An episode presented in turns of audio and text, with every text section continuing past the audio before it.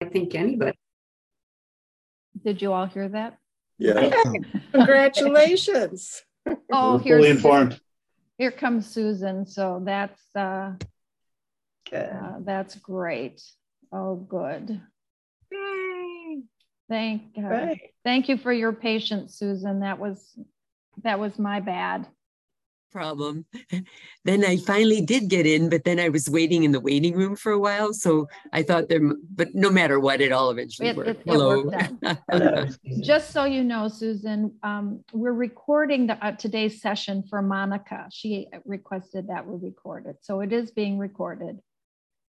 Uh, oh, we better say smart things. Yeah. Intelligent things. I mean, you know. I think Well, all we have to do is, we just have to disguise our voices.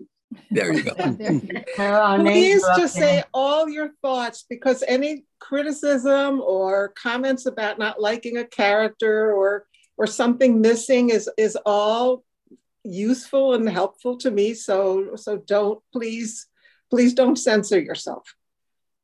Monica, would you like to start by just telling us um, where your idea, your your inspiration uh, came from? I know that this is your your business to counsel and work Yeah. with people, but um, did you have a patient who would go to this extreme? Or so, do you mind starting with that question?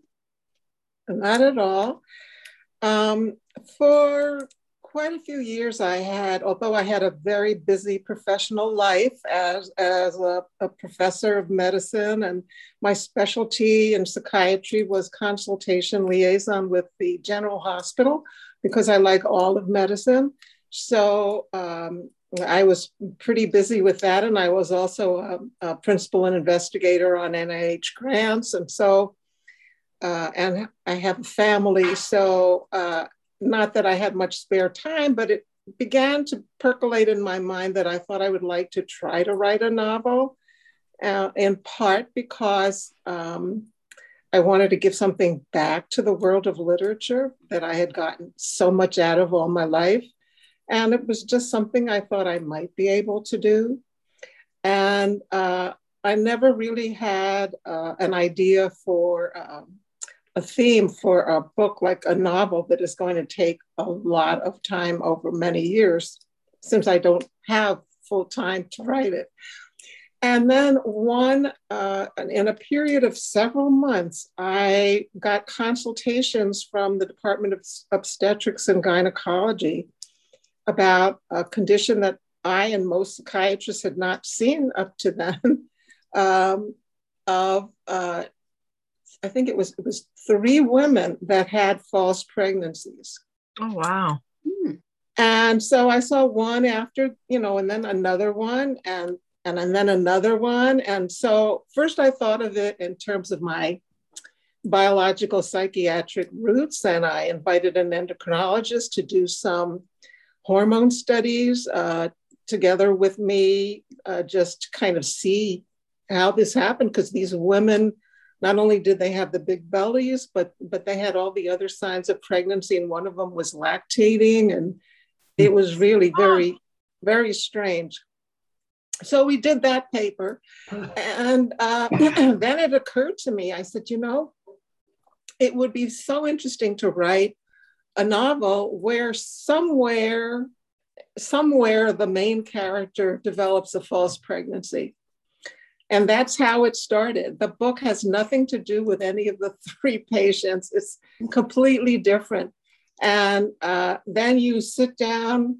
So I sat myself down with a piece of white lined paper and it's there's nothing there so then you have infinity when you start writing you could write anything but as soon as you write the first sentence and i wrote the first sentence then you then everything gets circumscribed. It's no longer infinity. It's it's just a set of conditions that are that that limit you to some degree but you're still very you know the idea of a novel was nice because i figured i could just wade around in it not like a short story where you have to it's like brief therapy is harder than long-term psychotherapy because you have to focus in very quickly. So that's how that's what started it Did I was, I was so impressed. Excuse Pardon? me. I, oh, sorry. I was going to say, I was so impressed that a physician could write a novel. I mean, you know, with all your busy schedule and everything that you have to do, serving patients and the hospital responsibilities, that you were able to write a novel. I was very impressed by that and really enjoyed the book. Oh, thank you. It was Mhm. the kind of thing where I would write on the weekends. Um, uh, although I have three children, so I have things to do on the weekend too. And I would just write little bits and pieces as I had time and as things came to me. And then when you really get into it, interesting things happen because then I would sometimes wait. I began to put a pad of paper by my bed because sometimes I'd wake up in the middle of the night and either I've had a dream or something or other and an idea. So I would write it down in the middle of the night so I wouldn't forget it. Um, or sometimes I would have to go into work in the morning and I was writing an interesting section the night before. And, and I would say, okay, brain, I don't have time to work on you with this novel right now. You do it because I have to go to work. And um, by the end of the day, sometimes I would have a few sentences or a paragraph. So uh, I, I learned from that. Our brain can do many things at the same time, even if we're not focusing on it. And how did the patients fare? Just kidding. My, which uh, the rest of them, while I was writing in my head, Yeah. okay, because it was compartmentalized. Did, did all three of the patients that inspired the story, did, was one commonality that they all fervently wanted to become pregnant and were sort of um, obsessed in some way with it, like Margot was? They all wanted to be pregnant for different reasons. And um, what was interesting was that one of them, after the ultrasound, was willing to accept that she was not pregnant, but her boyfriend was not. Huh. So obviously he wanted a baby so badly that that she, however, she decided, or part of her brain decided that she would be pregnant. Hmm. But he wouldn't. He wouldn't say he. He he he would say, "Well, look over there on the, you know, look over there, or you know, that could be something." And he just would not accept it. And then there was another one that I had to take into psychotherapy because she accepted it, but then a month later she thought she was pregnant again. So I had to work with her uh, to the point where when she would get that thought, which happened over time, uh, she began, she would begin to question it and just say, why am I having this thought now? Mhm. So can I ask Monica on the on the patient that had the increased size on her abdomen and was lactating, how did these symptoms finally go away? Was it after they accepted that they weren't pregnant or what? Yeah, if they uh, if they accepted that they weren't pregnant, then they would expel a lot of gas, and they they would accept it, and they you know they would show them the ultrasound and show them that there was nothing in the uterus, and uh, if they accepted it, um, they, their symptoms went away. Wow. And this woman that I had to keep seeing, uh, she accepted it and her symptoms went away. But then a month later, she had the same idea that she was pregnant. She'd come back to, to OB-GYN. And after a while, she just called me and then um, we worked and then eventually she stopped when she was able to question her, herself. I really liked it how all the aspects that you brought in the the psychiatry, the legal. I thought it was great. Uh, bringing in all different aspects to it, the social component. That was excellent. Well, thank you. There were certain things that were easy to write, and other things I had to research a little bit, like the legal things. Mm. I, I, I wanted to have it, it go through the, the legal aspects of it because, in fact, it's a crime. Um, but I didn't know anything about that. And so, what I learned while I was doing that is that every state is completely different. So I had to look up the state laws in Connecticut um, as to how how this would come about, and I also learned how much power is in the hand of the district attorney about deciding on who to prosecute.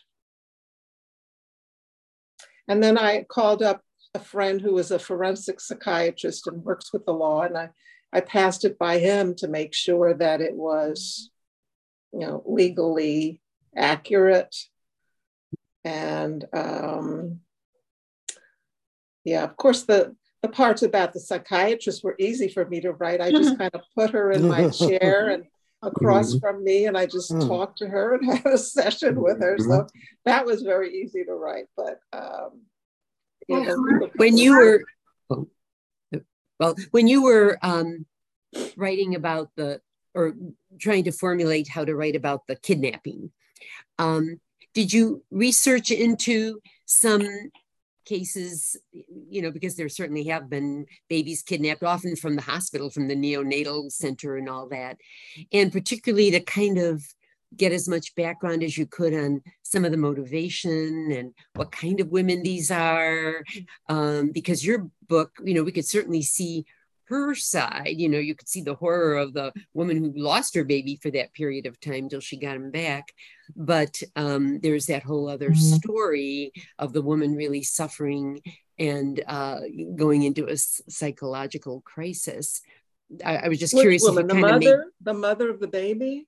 You mean? Uh, mother, no, no, the the the kidnapper you know the main character who was Margot. wanted a child Margot. had the did the kidnapping I just sort of wondered about the personality profiles or the cases you might have looked into of women who have done that because it's such a big serious step.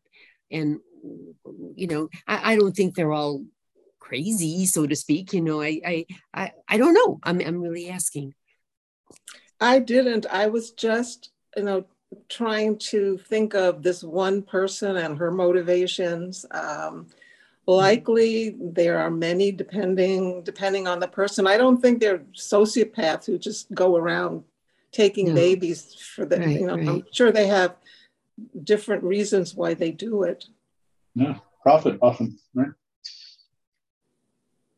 So Monica, I was really I stumbled when um, Margot first violated the code of uh, confidentiality when she went into the record the first time.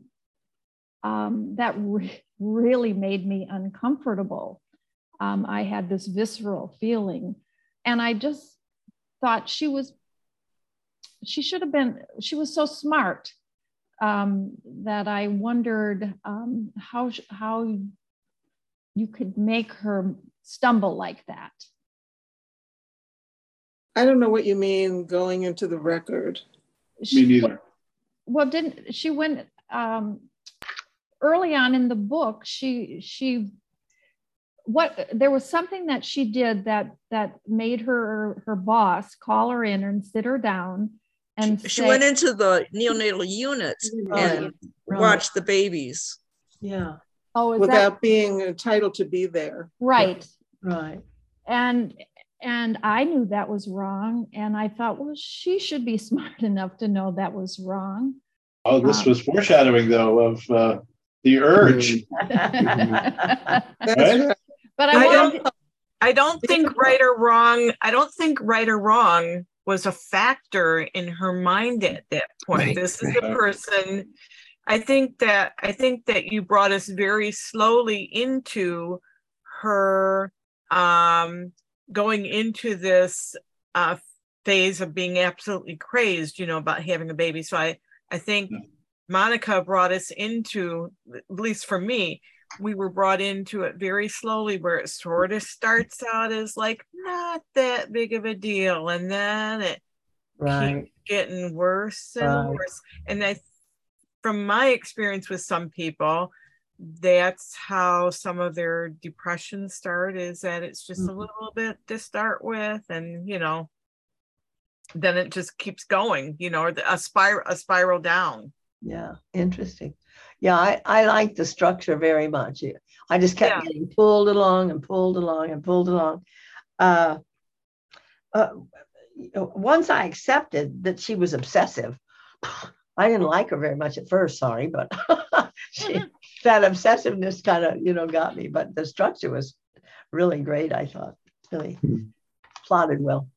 If Margot had childhood trauma, extreme trauma, and mm-hmm. it. Um, I guess that was something that I wondered if very many of your patients probably have had childhood trauma that helped to or made them who in part who they were. And she seemed to you know she wanted numbers. She loved spreadsheets. She was kind of a perfectionist about things. And um and i think her self-esteem was so threatened by her infertility. And i could you just comment on some of those background pieces about that made Margot who she is? Well, I'd like to hear what you all think. I'm just going to hang out in the background for a while. If you just, and I'll answer, you know, these things later, but you just have a discussion as if you were discussing any other book. I would add another thing, Stephanie, that uh, her mother-in-law didn't like her very, very well, did she? And that's why she thought if the mother-in-law knew she about the infertility, that would be the last straw. Oh, and uh, so that was a, a, problem she had too. Uh-huh. And she truly loved her husband and knew how much he wanted a child. Uh-huh. You know. Yeah, yeah. Oh. I'm real interested in what you men thought about the book because, in my mind, it was very much a woman's book with all these very, very feminine details like blood in the panties and the feel of the speculum and stuff. And I was just curious how you guys responded to that. That's a little. Well, I mean, we're married. that helps. yeah, I, I, took note of that for sure, and um, ap- appreciated the candor and, and the detail. Mm-hmm. Though must admit, I it wasn't you know easy to read in, in, in places. But uh, I, I appreciated it, frankly, because it, it brought out aspects of uh, a woman in that situation that obviously you wouldn't see on a, a commercial for some, you know, fertility drug or, or and you wouldn't read it in most books or anywhere else. So, so I like I like the fact that it was in there. Okay. Yeah. I'm, I'm glad it was this month selection, but I it's not a book I would pick up to to read. Uh-huh. And and it wasn't uh, taken to the detail of say um, Hemingway's description of Paris, so I wasn't going there. well, how many pages is this going to go on? So, thank you, Monica. So, Monica, can, can I ask you a question about? Um, I don't mean for. I mean, there obviously are uh, many things, but Margot was a fairly complex person. And um, I started thinking about um, how autobiographical this might be because you say that she like she said I like numbers, and then she said I take pleasure in solving equations. Now, not many people would say that about themselves, especially women. So uh, when you take things like that, the complexity, and put them all together, you want a person to be consistent. And I'm wondering if to do that, you have to be autobiographical. I I don't know. You know, I try I try to for her numbers are kind of an escape and a pleasure. And um I don't think it is. Uh, maybe it's it's. I don't know how to put this. I, I don't think that pleasure in numbers is necessarily a male or a female thing.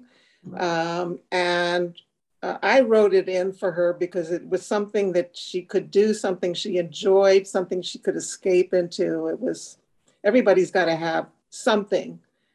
I think what Richard's asking is, uh, what what did you get in calculus in college?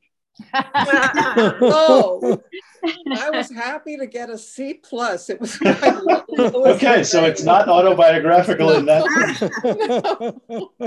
Yet I thought it was good between because her husband was a lawyer, things that are black and white. That that might have been something that pulled the two together. I don't know. opposites. Yeah. yeah. I mean. No, same. Black and white, black and white. Oh, the law is black and white. Well, the law is like mm. proof. Yeah. Oh, I see. Proofs are in math. good, good. Yeah. well, um, so I guess I enjoyed the book, Monica. Thank you for writing it. Yeah. Uh, I thought it, it, was an easy read. Um, yeah. And there was some clever phrases that I, I underlined in, in my copy and enjoyed uh, right. Reading those, especially the analogy with the hall in The Wizard of Oz. I guess there was allusion to that. Um, I got a, a, grin out of that.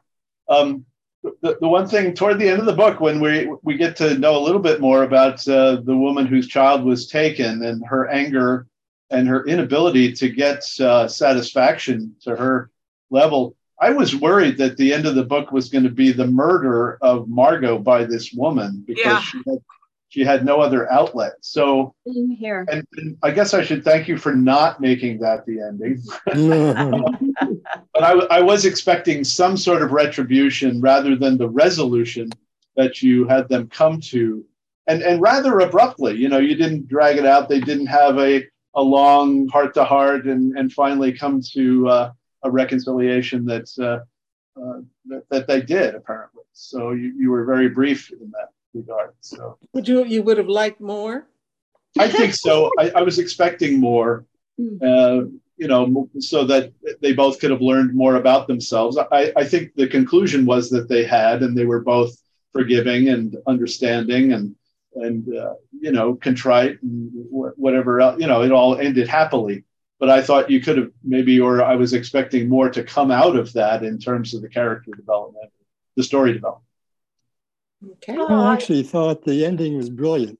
I did too. In I liked the ending. Um, yeah. The, the, the, problem was diffused by, um, and this is Inamorata saying, he crawls fast as lightning. And Margaret says, really? Fast as lightning? So, yeah, yeah. um, no problem. The, the kid is fine. and uh, I thought that I thought that was a brilliant way of diffusing the problem. I, I thought so that she took interest interesting. I liked it. I found I, I, I liked the title. I mean, it wrapped around to the title. Uh, the, it, the end of miracles. I was telling somebody I was reading this book, and they said, "Oh, that sounds awfully sad."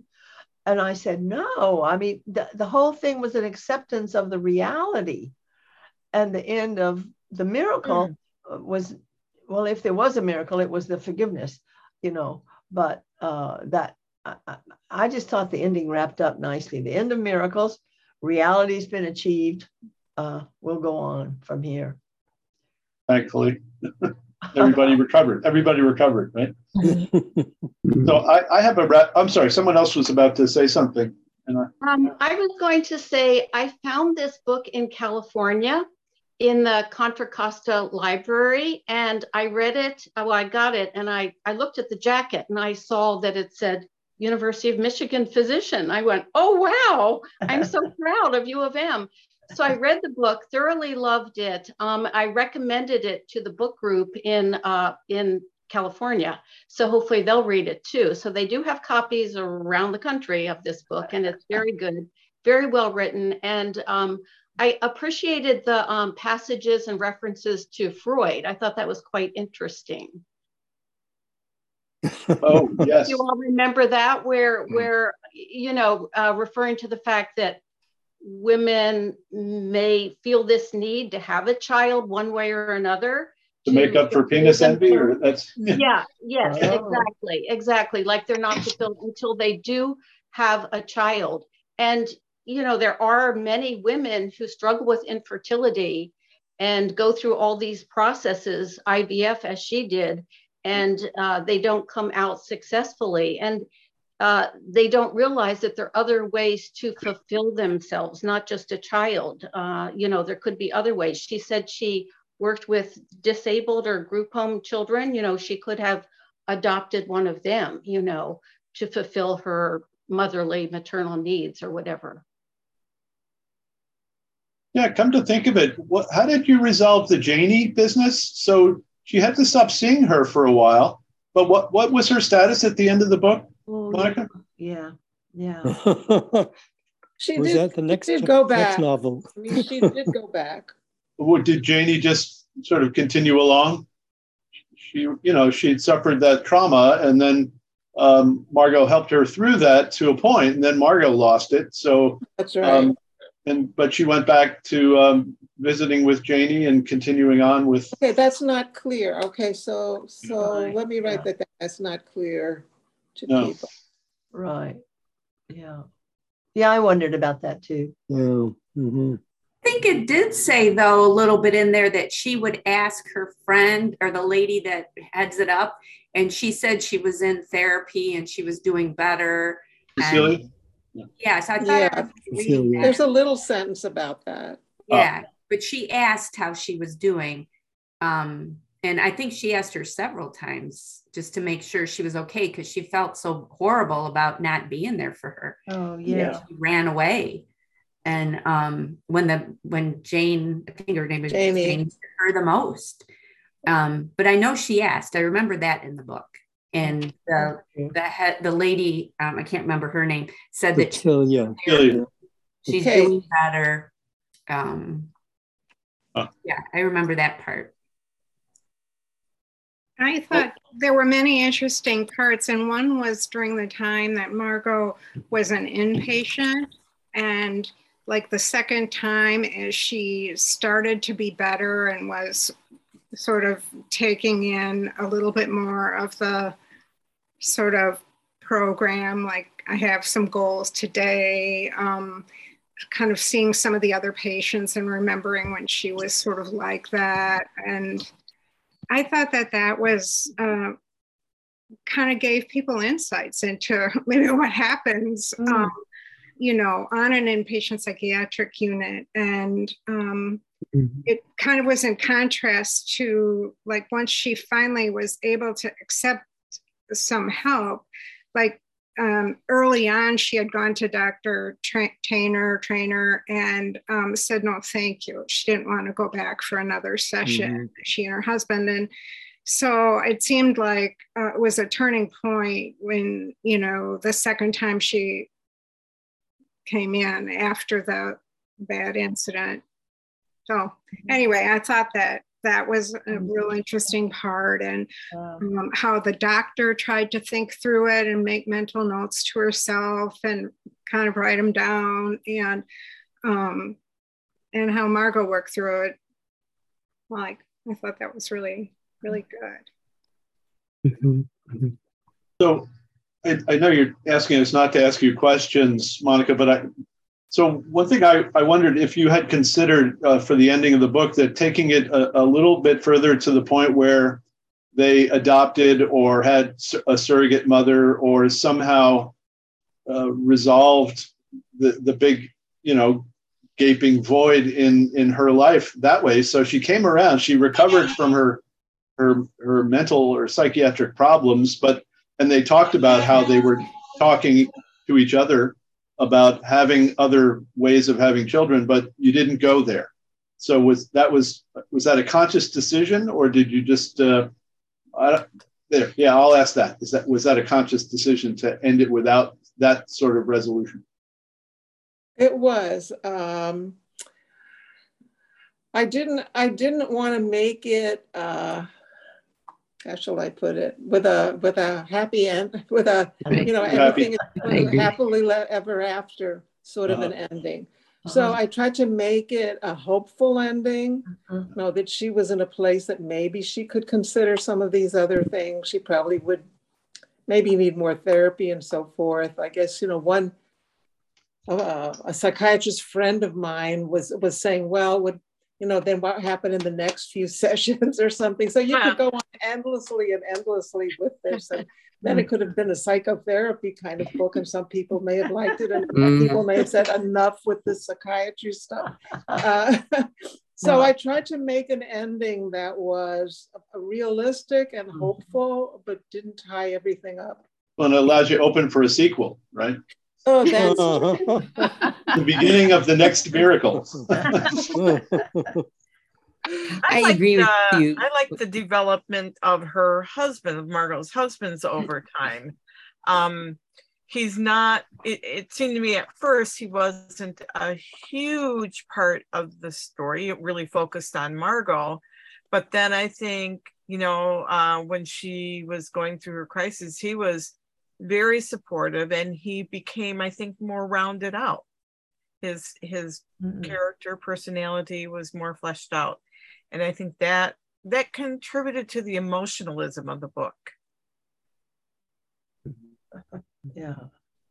Mm-hmm. Even the uh, the woman whose baby was stolen, I, I kept thinking, you know, I want her to understand, like anybody reading the book understands about uh, Mrs. Gerber and all her mental problems, you know, but because of HIPAA and that, um, you know, she's still angry, but yet she's accepted because of her church and other, you know, reasons, accepted what it was but it's, mm-hmm. it's sort of like the struggles we all have with people you want them to, to understand better whether it's political republicans and uh, democrats or whatever but you know you knew we you she had a block and you couldn't get any further with her yeah, yeah.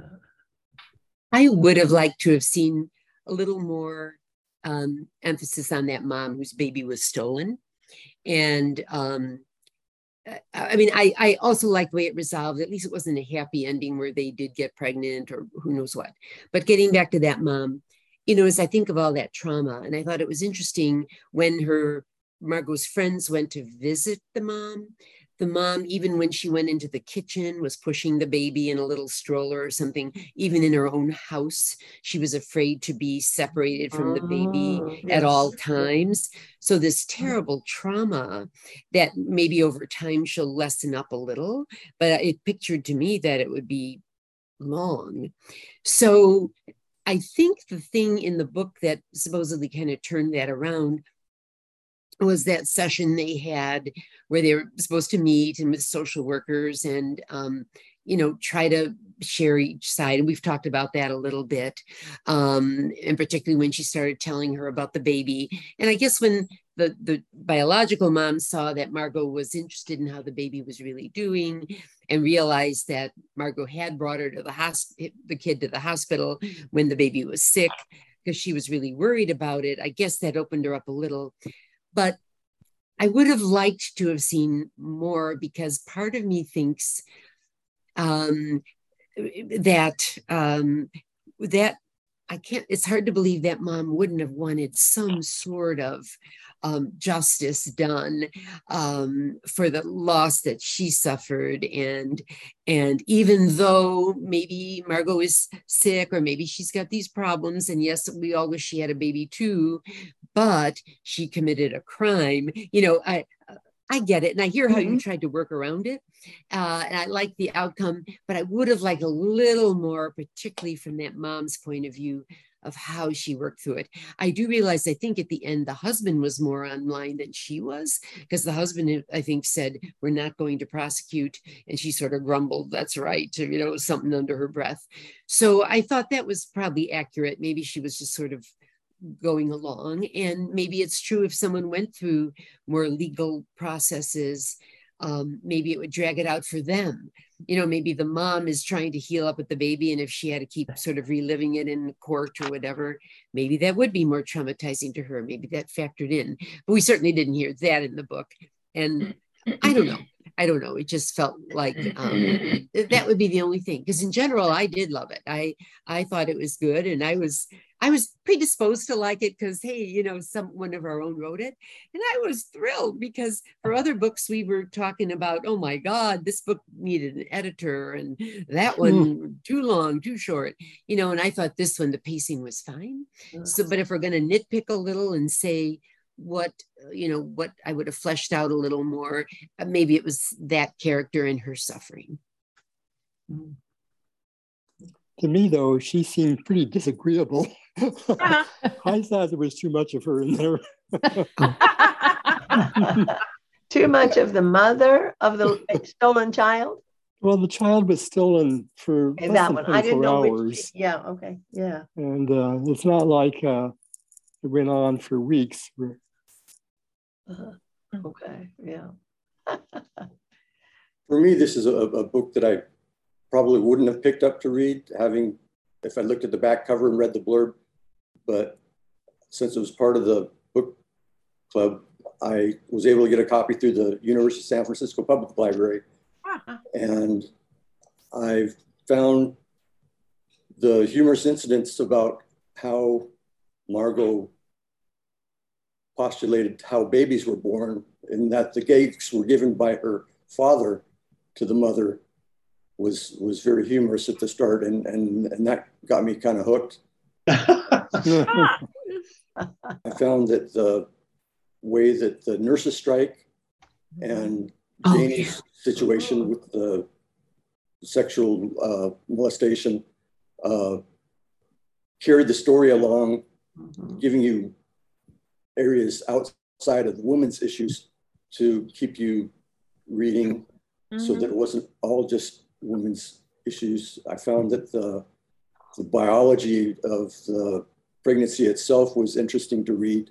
I, I worked in the hospital, so it was interesting to see how the administration works versus the, the nurses and the instruction of the uh, medical students and then the residents and then the faculty, how that went together. I found that interesting. Uh, what else did I find?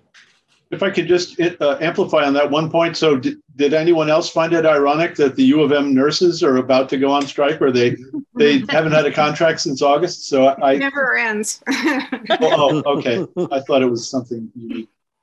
One thing that I, was- wondering if- I was wondering if it had anything wait. to do with the strike back in the in the nineties. You know, they had that huge strike back in the nineties, and I'm like, I wonder if this has anything connection with that strike. It certainly did. I, I, I can answer that question now because that's how I learned about all these issues. I was here when they had that strike and um, all the things about, you know, crossing a picket line, which I was taught as a child that you don't do at the Ah. same time needing to get to work myself. Uh, I learned about the issues of the nurses. I learned about the issues of the administration. Uh, and um, yeah, so I thought it was a, a, a- would be a good subplot, and I thought it would also be instructive. And I hope, I think I did it uh, so that both sides um, feel they are fairly represented, because I think one of the uh, comments on on Amazon um, from a reader actually came from the person who was a hospital administrator. She was a woman, I forget her name now. But I was just reading along the con, and she said she thought it was good to show. It's interesting. She said it was good to show the issues about a hospital administration, whereas our nurse here uh, said that it was good to, to show the issues for nurses. So I feel like I did my job there. Mhm. So, Harold, I, I cut you off, and I apologize. Were you? Did you want to say something Yeah, there was one other thing that that I was expecting to happen that that never did. After her uh, instance report for observing the babies in the neonatal unit, she went and borrowed those puppets to take to Janie to do the therapy to try and find out what happened to her. And and after taking those puppets in a, in a uh, clandestine manner, I was expecting that to come back and bite her Me in the end, and then that she was going to lose her job because Yeah. she, Yeah. she stole those puppets to, to take to the shear house and, and work with Janie. And, and then that I kept on waiting for it to come and to come and to come, and, and it never happened. So Yeah. the other Building thing was I didn't, uh, I didn't really like the the uh, fantasy writing with the psychoanalysts of, of uh, therapy. I, I didn't feel that that really added to the story, in my opinion. You did like it or you didn't? I did not. you didn't like the part where, like in the inpatient unit, or the fantasies of a Freud's meeting. The italics, yeah. The, Which Yeah, one? the italics. I didn't like that section. Okay. Um, I did for what it's worth. That's the usual, you know, Yeah. Yeah. everybody. I, I These was things- interested about the cover. I when I first looked at the cover, it was many months ago. I thought it was spooky. Kind of like a little, not like exactly Rosemary's Baby, but like really bad. And Mhm. I was just wondering, you know, how it, you know, I'd be interested if you have time at some point in this conversation to talk about like the development of the cover and the choices and all of that. Okay, I can answer that now. Um, Actually, be- before you do, I have to go at four. I've got a hard stop there, and um, it's interesting, Stephanie, that you bring up Rosemary's Baby because I was I was thinking about whether to raise this or not, so I will. Um, had you considered either, you know, what occurred to me when the the child was born, prematurely or not, my mind went to Rosemary's Baby, and that this kind of could have been the, the devil's spawn, you know, this kind of thing. And now, since our discussion started, perhaps that could be another way to go with a sequel. You know, that they, this is crazy, and, and I'll admit it, it's wacky. So you didn't say any more about it. And on that note, I, I have to leave. so- Okay, go, but let me just say, before you do, uh, I'm, I'm hopeful and I'd appreciate it if everybody who's on here would write a couple of sentences or a few words for Amazon and Goodreads if you're on it and give it some stars, because the algorithms do look at how many, how many comments there are. So please take a, a few minutes, just write a sentence or two or whatever you Mhm. want on those two things. I And looked at some it. reviews. You you get some pretty good reviews, not necessarily just on Amazon, but just book reviews. Uh, in general, they thought it was a book and a topic not often written about. So good for you.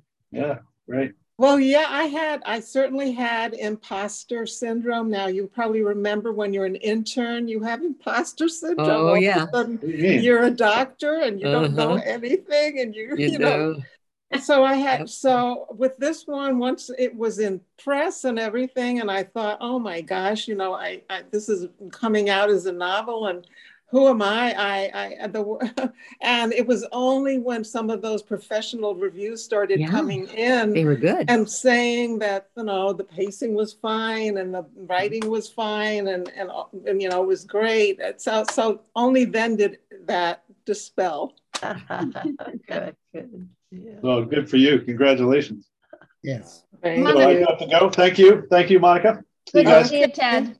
Thank you. okay so to answer the question about the cover so um the publisher has a, a cover design person And so uh, what they do is they ask that cover design person to um, make a few covers.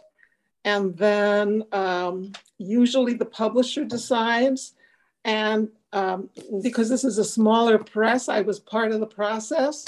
I mean, in a bigger press, they could have put one of those guys with the long hair that's on the wrong novels. And I, and I couldn't say anything, but, but, but I was part of this process. And I have to say the initial title of the book that I had in my head as I was writing it was Conceptions, because it has a double entendre kind of thing. It was con- real conceptions, false conceptions, mm.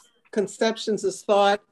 The cover designer says, I cannot, I cannot make a cover with that title.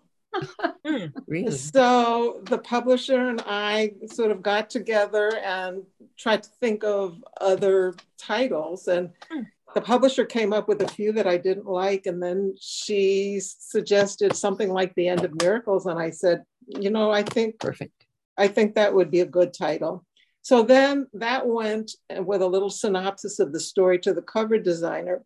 And the cover designer then submitted four or five covers, and they were quite different and could have emphasized different parts of the story.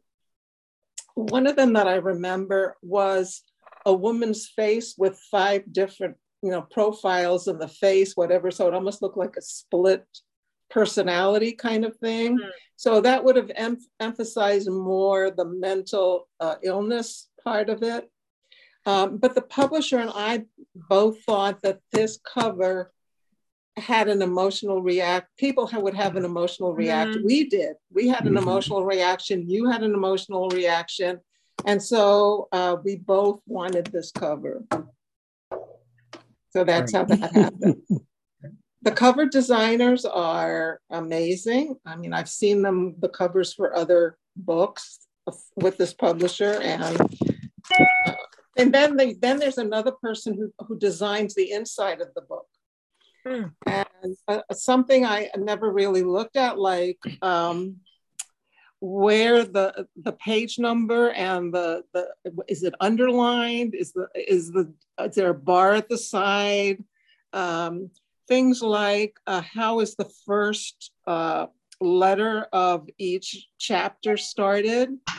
Um, mm things like um, if there's uh, space in between a few paragraphs, is there a little marker if, if the scene changes um, within a chapter? All things I, you know, I never thought of, and the the interior design person uh, does all of that. Hmm. Monica, it seems like a lot of uh, novels are 385 pages. and I wondered if that was a consideration or something that your editors um, had you keep in mind.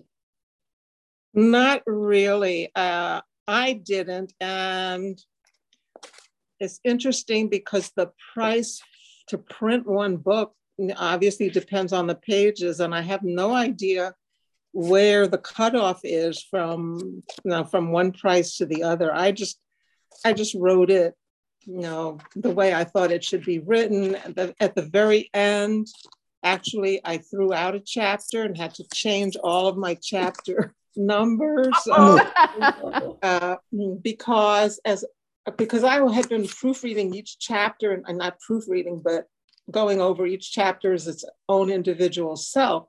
And then at the very, very end, I read it from start to finish and I noticed that the second chapter just stopped the flow.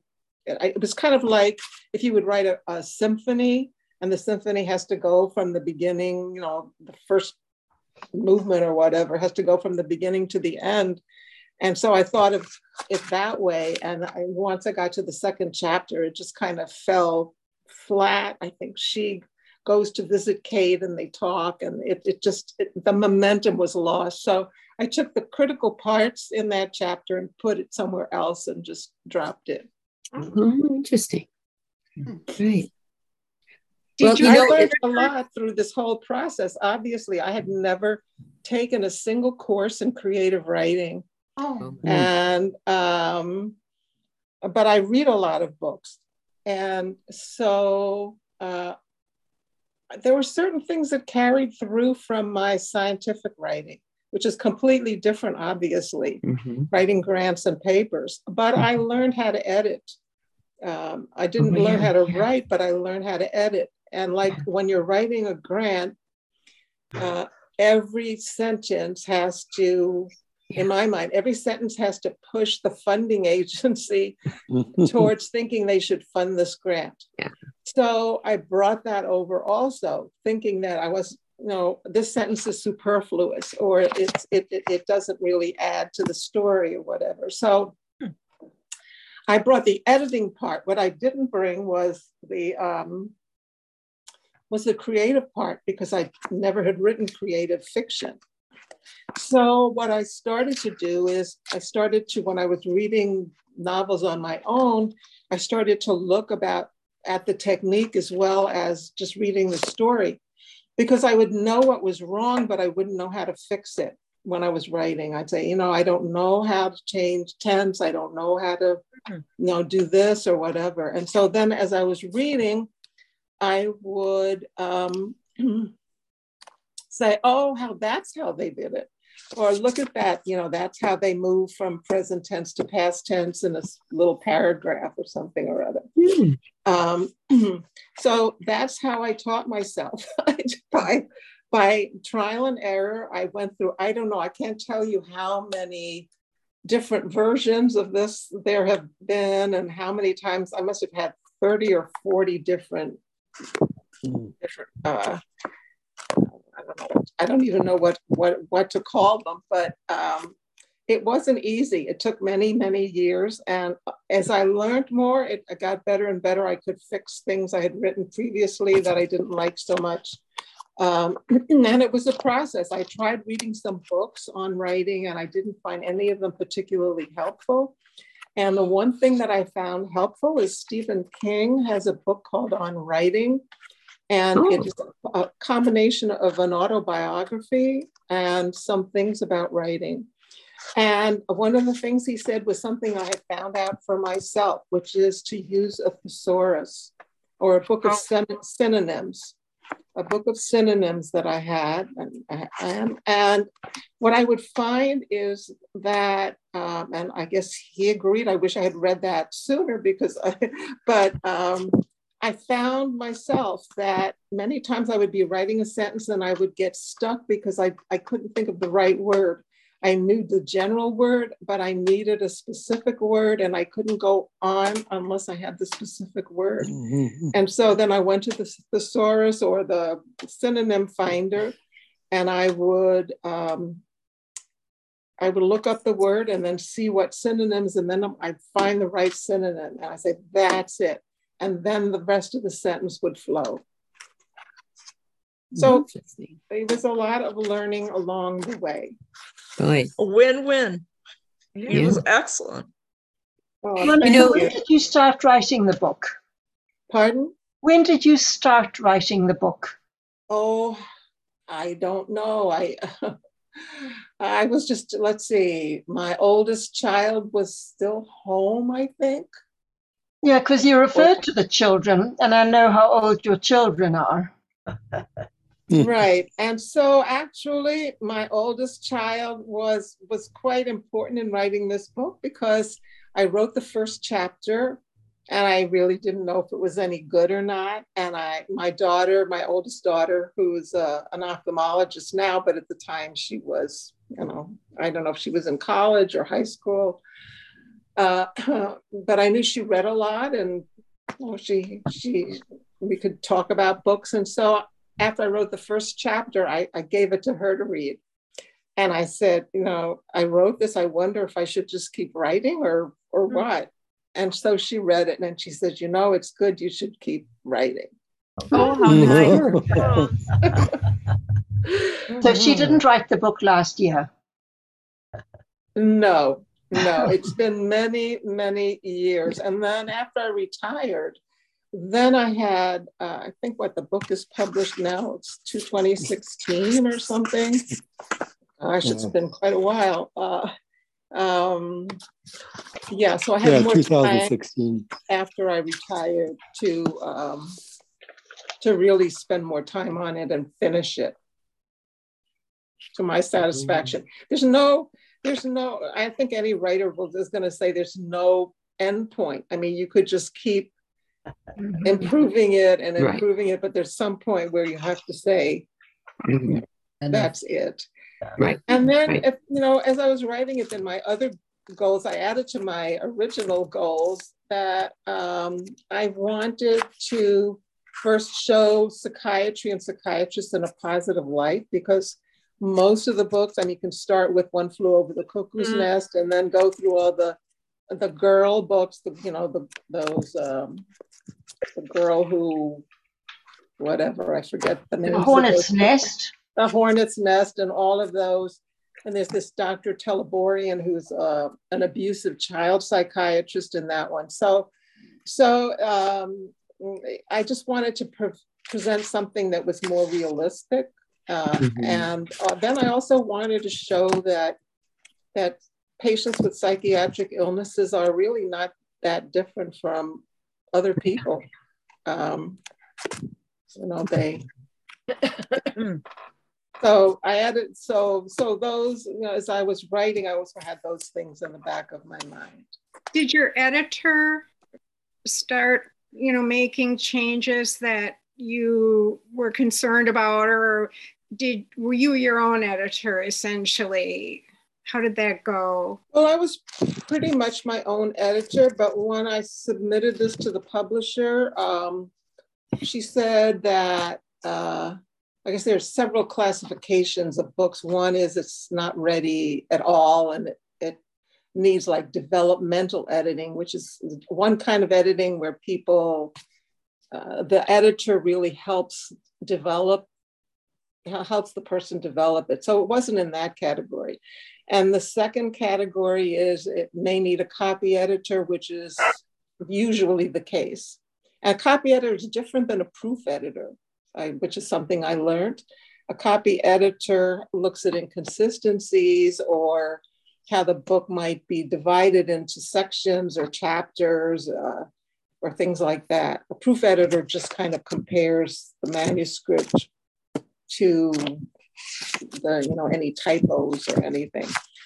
And then the first and then and then there's a category that's ready to go. Well you can imagine almost nothing goes through it's ready to go. So she said mine was between a, the first and the second kind uh, and could probably benefit from a copy editor.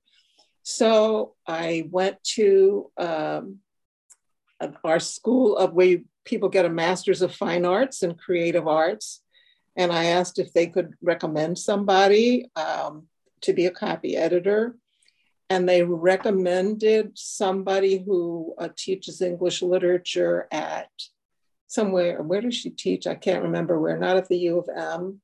And she was wonderful. Polly Rosenwake is her name.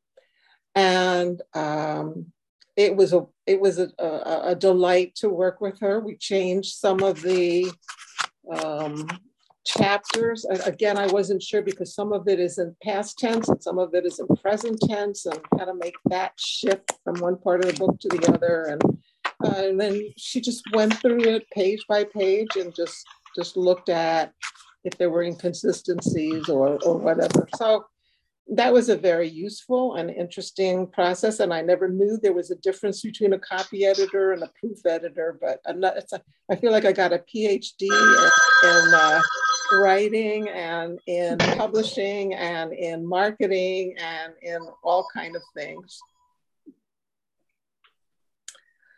So if anyone doesn't have any more comments, I could I could answer some of these points uh, that you raised if you like.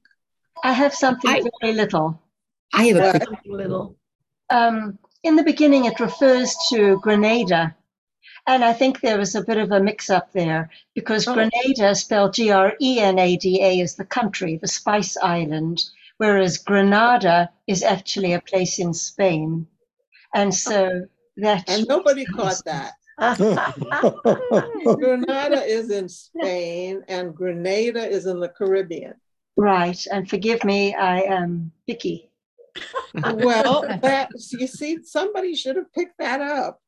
Either the copy editor, well, probably the copy editor, because the proofreader, just as I said, just compares what's in the manuscript mm. to what's in the on the um, galley proof.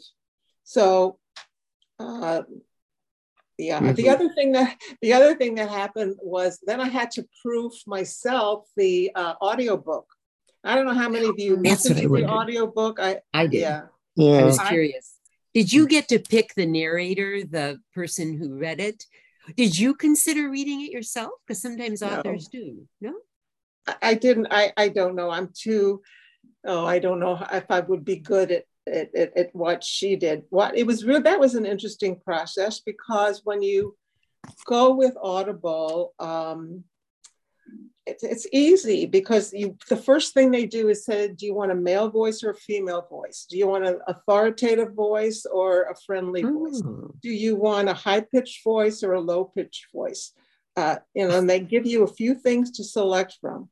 And then after that they give you a list of a hundred narrators. Oh, wow. And then that that that that fit the characteristics. And then i just you know, under narrators. So I listened briefly to many, many of them.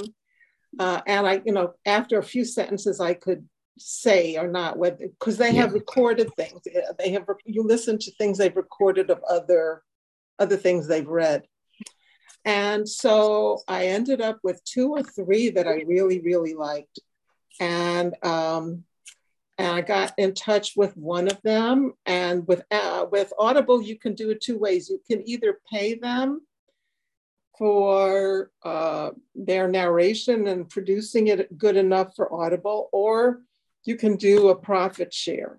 Not that the profit is that mm-hmm. big, but whatever, you can share your profit and not pay anything up front. So I chose that option, and this person was willing to do it and she was an actress previously, and I think she did a beautiful job. Yes, an absolutely beautiful job. And I know one or two people who uh, that I know of that read the book and then listened to the Audible, and then they said they really liked the book, but they loved it on Audible.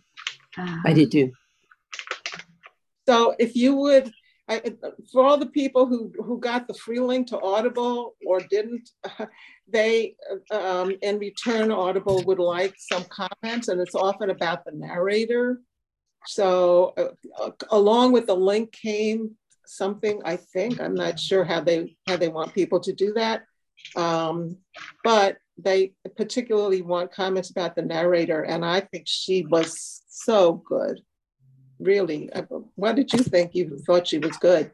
Oh, I did too.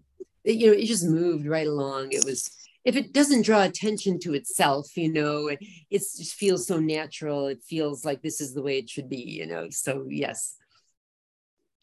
I, I um, got the, the Kindle version of the book, and the Audible version came for another few dollars, and I got both. I actually and I, I actually liked reading it better. I can read faster, yeah. and and the book was very well, very well written and very well organized. And I felt that by reading, I I got a lot more out of it mm-hmm. than listening to it. I mean, I can go back now and listen to the whole thing again, but um, first time through, I I thought reading was better. I knew in the past some of the other books we've had that it sounded like the the, the um, audible version was was the better version. Uh, but um, this is the only time mm-hmm. i actually tried to compare the two and, and i really liked reading better. Sorry. Well that's also an interesting thing about how people like like to read something. To me I, I, I can't even read it on a kindle. I need to hold the book in my hand. Mm-hmm. and i feel i get more immersed in it that way at the same time, this was the first audible thing that I've ever listened to or any audio book because I had to proof. I can't say proofread it. You have to proof hear it. I don't know mm. what, and that's how I got got into this because she mispronounced uh, the French restaurant. She did everything. I didn't have to correct about anything else, but she she couldn't pronounce the French restaurant, La Maison, or whatever it is that I have in there. um, but other people I like I don't know how you can listen to the audio version and cook or whatever people do. I, I, have to the reason I like a print book is I can just kind of immerse myself in it. Mm. So but in itself it's an interesting an interesting thing to to, to think about. You know, what versions do people like and why? Mm-hmm. By the way, so, I think we have a a book discussion coming up about the Trevor Noah book. Um, is that right? Yes. I would definitely recommend that you listen to it because of his accent and the representations of other languages. He's oh. good at that. I I read it uh, the first time and I was it, I was sort of middle of the road. Uh, it was a five to me. I mean, out of ten. And then um, my friend said, "Oh, you must must listen to it." So I'll I'll I'll uh, go along with that recommendation that you may enjoy it more if you listen to that Trevor Noah book. Yeah. But Monica, okay. I wanted to ask first. I made a I reviewed uh, your book on Goodreads, but should I also do it on Amazon? Yes, please, because they're totally different. And if you've bought anything on Amazon for 50 bucks in a certain period of time, you can review anything. So you don't have to have bought the book on Amazon. Okay. They will write verified purchase if you have. But as, if you're an Amazon customer, you can just go onto it and write a little review or comment or whatever, even if you didn't buy it that way. And I, I just wanted to say that I thought you did um, just an excellent job of capturing both the physiological and the psychological components of um, infertility and miscarriage, which um, I've had many friends who have, have gone through both. And as I listened to their experience and I read the book, I was really taken by the how true the emotions that you conveyed were to the experience that have been shared with me. I'm very glad to hear that because I'm hopeful that that this will is educational also, not just about psychiatric patients, but mm-hmm. about uh, what it's what, how meaningful and how difficult and and and um, earth shaking uh, this infertility and miscarriage is, issue is to people, and it's often uh, you know both of these both both the infertility and miscarriage and the mental illness are usually kept in the shadows and they're not out in the open and that was another hope. Um, you know, I, I, we just have to get enough people to read it. That's the the other the other uh, hard part of all of this. But that that was the goal. So I have recommended it to another book club. I belong to a Dexter Ann Arbor book club, and I've recommended it to my book club too. Oh, good. And I'm happy to join book clubs with video. I, I told them you might be. I, I am. I enjoy talking with book clubs. So let me tell you uh, a little bit while we still have a bit more time. Um, men, in terms of men, I've had men who who I know who read the book, and one of them said, "Oh my gosh, I feel like I've gone through labor for the only time in my life." and um, some of them have just read it in 15 hours or whatever, they just keep going because they say they learn a lot about women and women's issues that are interesting to them. Um, it's interesting about some of the comments you made about where you would have liked to hear more about uh, her husband, Stephen, and this woman who um, whose baby was kidnapped.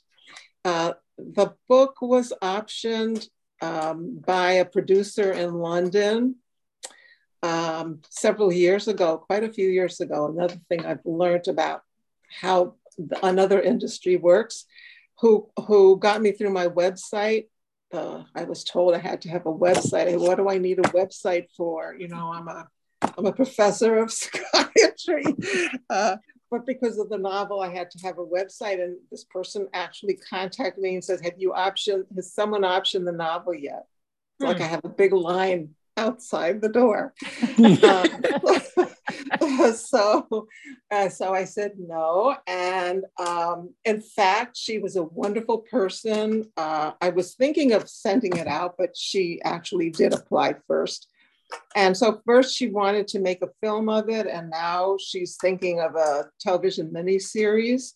Huh. And uh, she she's currently she works for Warner Brothers, so it it's it's it uh, it wouldn't be through Warner Brothers. Um, and she and another producer uh, have uh, been working with it, and the other one read it and they've been talking about, you know, if it was three or four different episodes, uh, what they would like to expand is more about the husband hmm. and more about the backstory of the woman whose baby was taken. Wow. uh, so very uh, interesting. Uh, so so that was interesting, and then I had to have a contract. I had to hire an entertainment lawyer I've never seen a contract. I don't know anything about business. I don't know anything about contracts, but I had to learn all of that. A friend of mine who, I don't know if you read her book, The Historian, It's, Oh, I um, have. Oh, yeah. written by Elizabeth Kostova. Uh-huh. So I said, what do I do? I have to get an entertainment lawyer. So she recommended me to her entertainment lawyer. And so then I worked with that person. That was an education in itself. Um, so anyway, uh, I have in the contract, I said I have to have in the contract that I have say over the script because I have to know that it is going to be accurate psychiatrically and so on and so forth. So whether it ever happens, I have no idea. This industry is so strange that uh, projects get dropped after five or six years. Um, but we'll see. So that has to do with the people who made comments about they'd like to learn more. They might if this if this actually you know becomes a mini series and the screenwriter will write more of that. Um, let's see.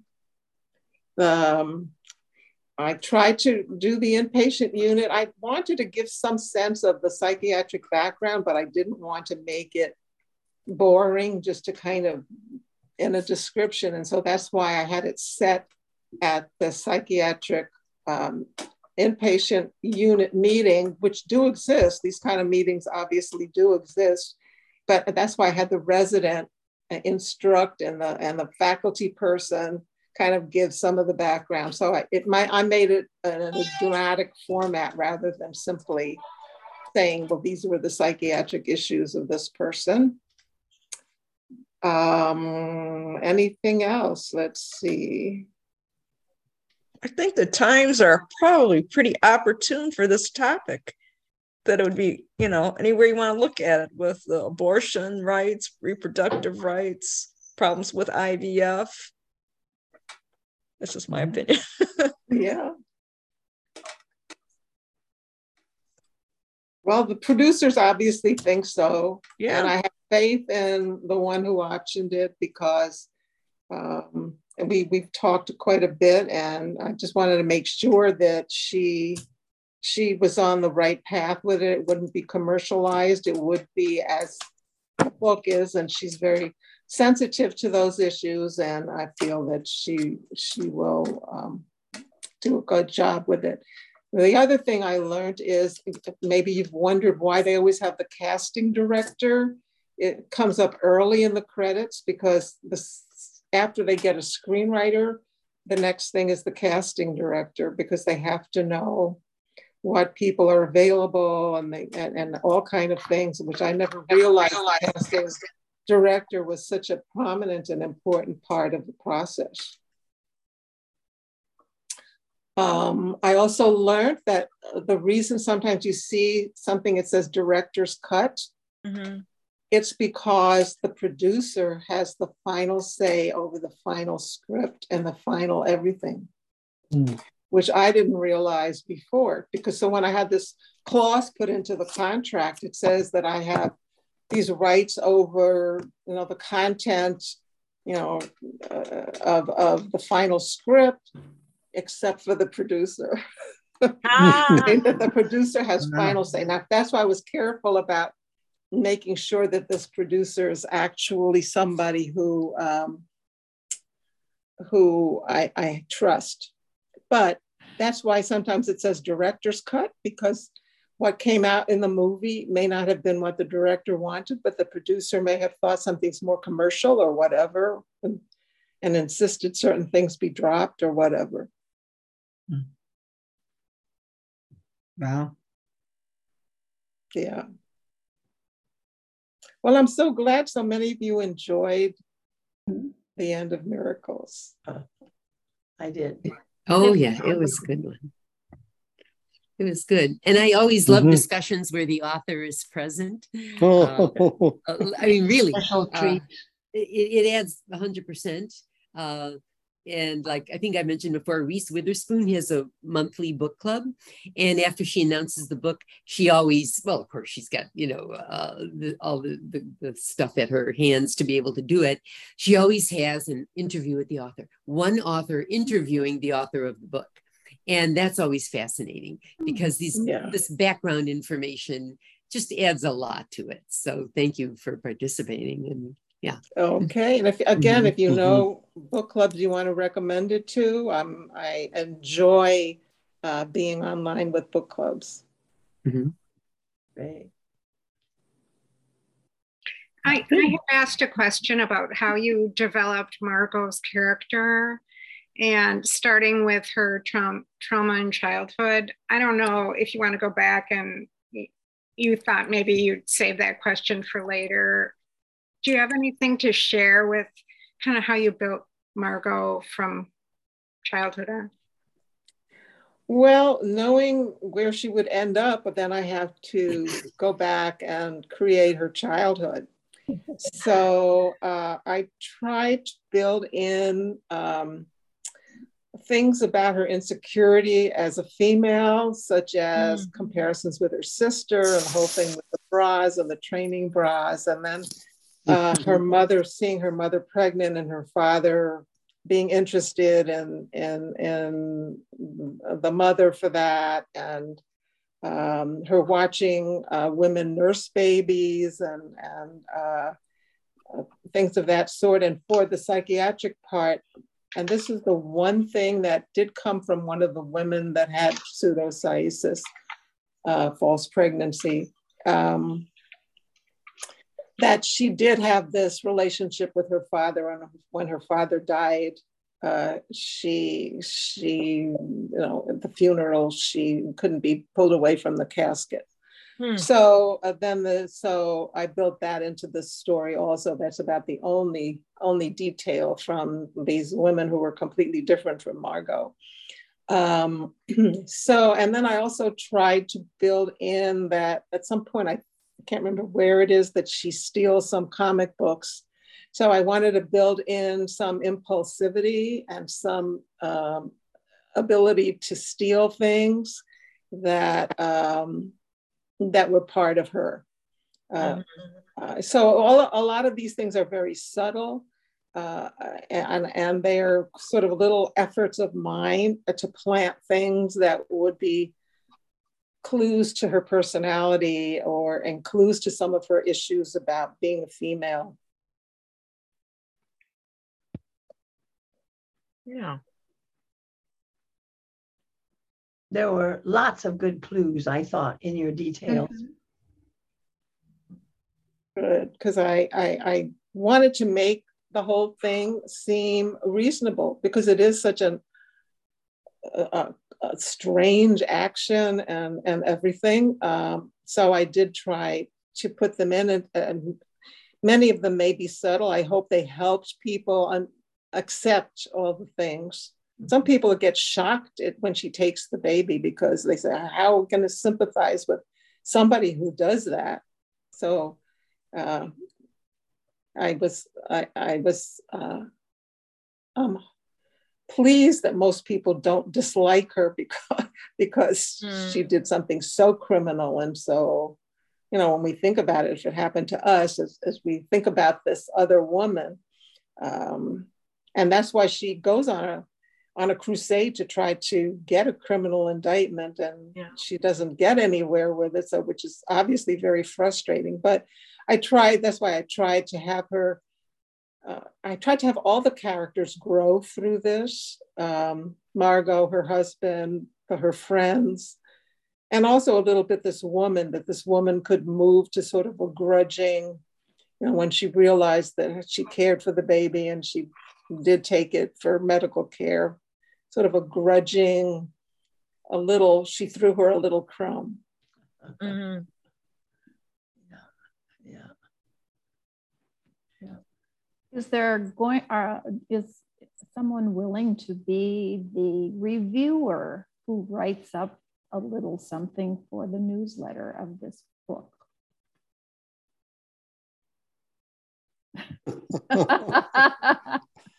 you can have a copy of, of this whole discussion so you don't take it easy, right?